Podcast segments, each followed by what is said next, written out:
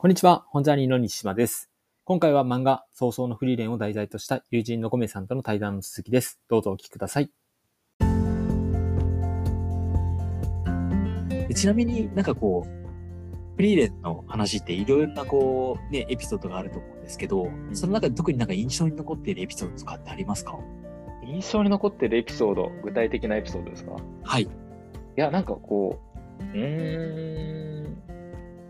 まあ、最近のこうストーリーはこの先どうなるんだろうみたいなことはいすごい、あの気になって読んでますけど、うん。うん。でもなんか、具体的にこれがみたいなところは、うん。まあないかもしれないですね。うんもしかしたら。なんか、というよりももう本当にどのはいエピソード読んでも、はい。割とこう、あなんかそれぞれの面白さがすごいあるなと思うし、全体を通してのうん。面白さもすごいあるなと思うので。ちょっとちょっと違う話しちゃうんですけど、あその具体的なエピソードじゃないんですけど、はい。フリーレンって、それこそ寿命が長いから、寿命が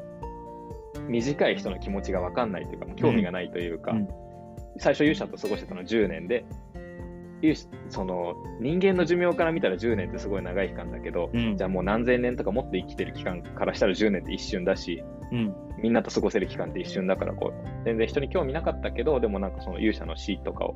目の当たりにしたら、ひもっと人について知ればよかったみたいな形でこう旅がスタートするんですけど、なんかその、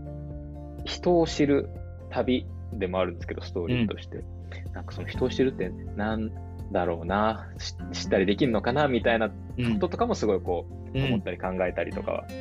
しますね。ちょうどこの前ゴールデンウィークだったの、実家に帰って、あ、ちょっとなんだろう、お話、その話をうんうんちょっとしたいんですけど、はいあの実家に帰ったらこう、高校の卒業文集がたまたまこう目に入って、うん。そんなの書いたことすら忘れてたんですけど、うん。ペラって読んだら、なんかその高校の同級生の人たち、なんか、こんなこと考えてるんだとかな、こんな文章を書くんだみたいな驚きがものすごいあって、なんかその周りの人のこと、なんかこういう人って思ってたりとか、こう知ったような気持ちになってたけど、そ、の文章として書かれてる文章は自分がイメージしてたその人と全然違くて、はい。はい。なんか人って、なんかこう全然自分がイメージしてたものと違ったりするんだな、みたいな思ったりしましたね。いやー、なるほど。なんか今のお話受けて、なんかフリーレンのところとこうつながるところでいくと、なんか、それこそ勇者が過去に言っていた言葉が、フリーレンがもう一回こう違うメンバーと旅をこうすることによって、あ、このことってこういうこと言ってたんだみたいなことをこう、振り返る機会になんかなっているみたいなものが、もしかしたらゴメさんが久々にこう過去書いたその周りの仲間たちのメンバーが言っていたことが、こういうこと目指したんだね、みたいな。時間を置いたことによって、後で捉え直しがこうなされるみたいなことが起こったりとかしてたのかなって思ったりとかして聞いてましたね。なるほど。確かに。なんか、なんかこう捉え直すとか、それこそつながり直す、人とつながり直すとか、それこそこう疎遠になっちゃった友達と、また別の形とか関係性だったとしても、まあ、こうまたこう連絡のやり取りができたりとか、またこうつながり直したりとか、なんかそうやってこう、人生の醍醐味でもあるなっていう気はしたりしますね。確かに確かに。いやー、それはそこは本当なんかフリーレンの醍醍醐味の一つなのかなっていうふうに思って聞いておりました。西地さんはあるはいんですか、その具体的なここが好きみたいな。ああ、そうですね。なんかここが好きっていうポイントが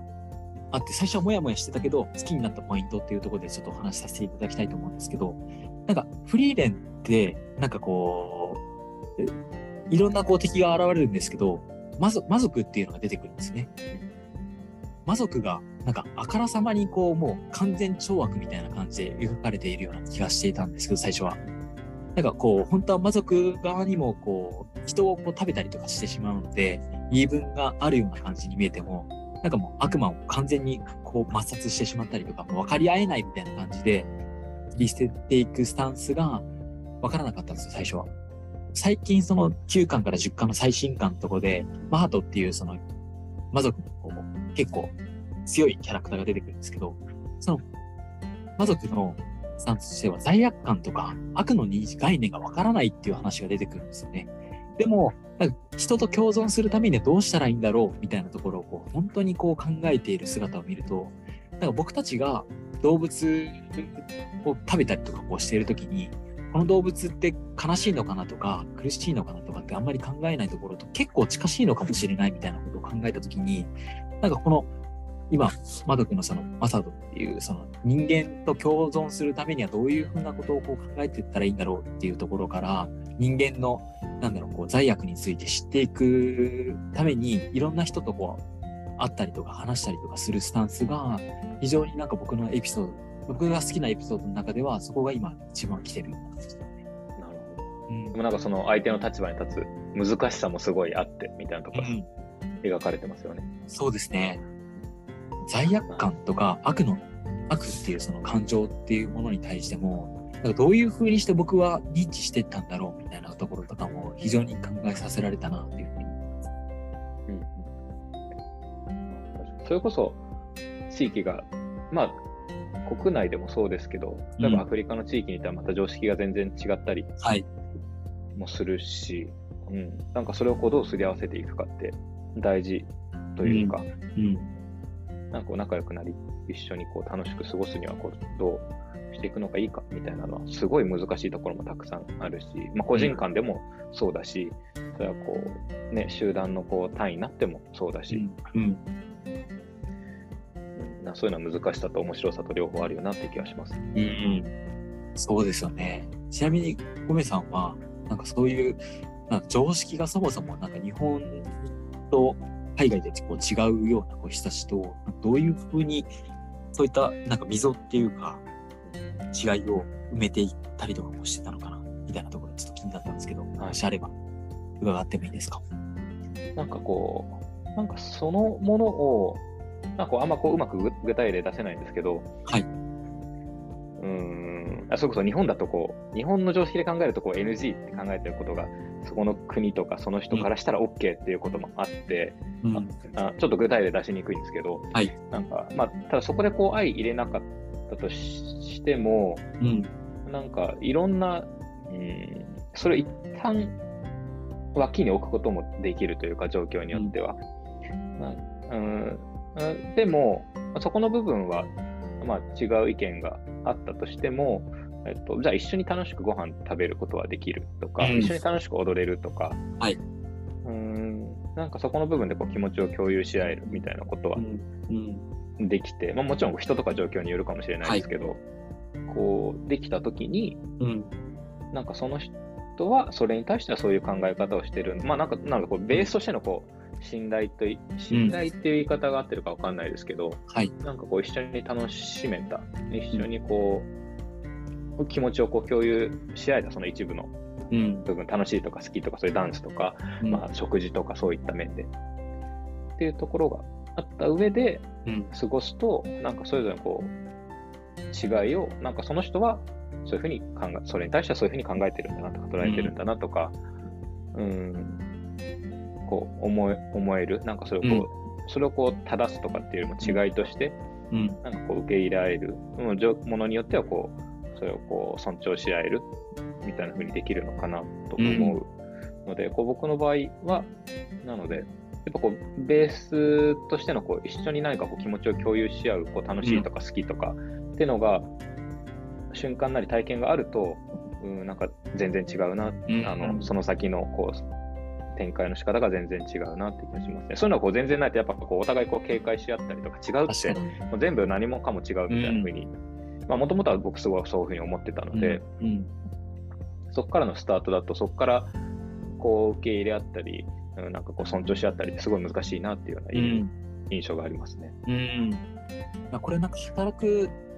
とかって結構通ずるところがあるような気がしていて、はいこの人全然なんか嫌いだっていう人の中でも、なんかきっとその同じ感覚をもたらせる部分ってあると思っていて、なんかその部分に目を向けて、あ、同じ部分あるんだっていうところからこうスタートすると、その違いに部分についても、もっとこう相手を知った上でこう、進めていく方法を模索するっていう、なんだろう、そう自分だけじゃなくて相手もそう思ってもらえる部分が見つかっていくような気がしましたね。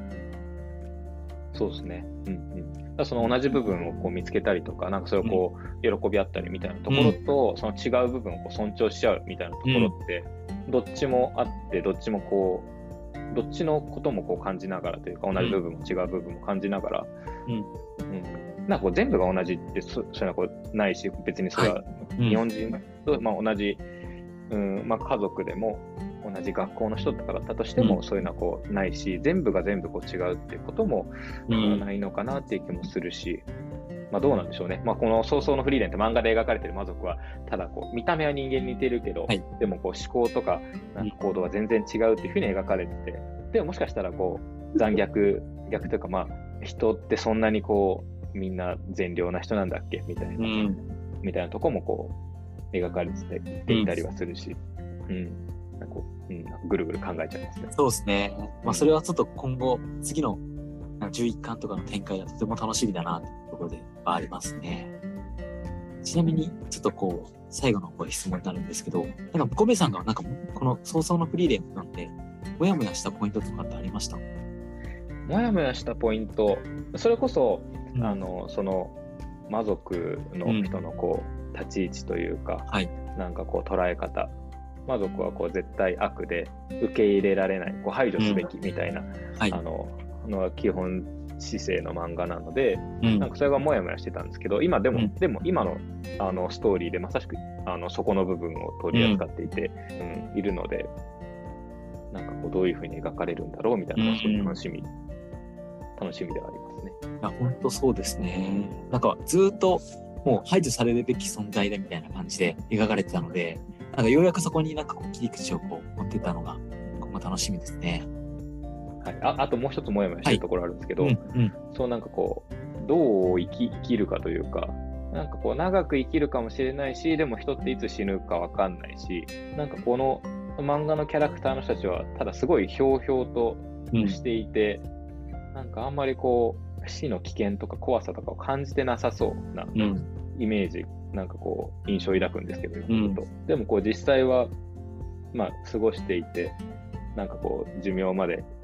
てかまあ健康にずっと過ごすのか、でも何かこううんアクシデントがあるかとか全然わかんないし、そこってどういうふうに過ごしていくのがいいんだろう。なんか、うん、そしてこのフリーレンたちはなんなんでこういう感じなんだろうみたいなのは、うん。